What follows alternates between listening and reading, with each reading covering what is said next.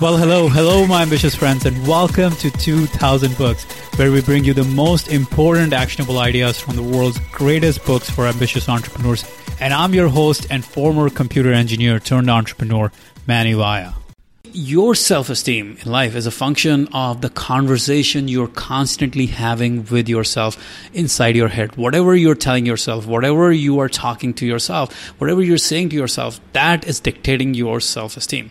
It is almost the most important conversation you're having any given day, any given week, any given month, any given year. And the insidious thing or the good thing, depending on how you use it, is that this conversation, this self conversation is happening uh, within your head on autopilot. It's a mental loop that's running itself without you even being aware of it, without you becoming aware of it.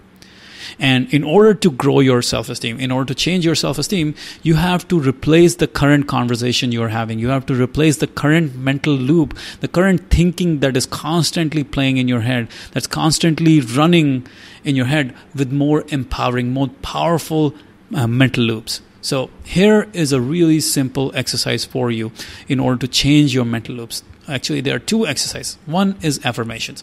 Write down specific affirmations about yourself, the things that you want to improve about yourself, and then repeat these affirmations to yourself over and over and over again. The more you repeat these affirmations, the more you're going to cut down on the old mental loops. You will stop those old mental loops that are running and you will install new mental loops. And the other one is to write down your big goals and repeat these goals to yourself over and over and over again.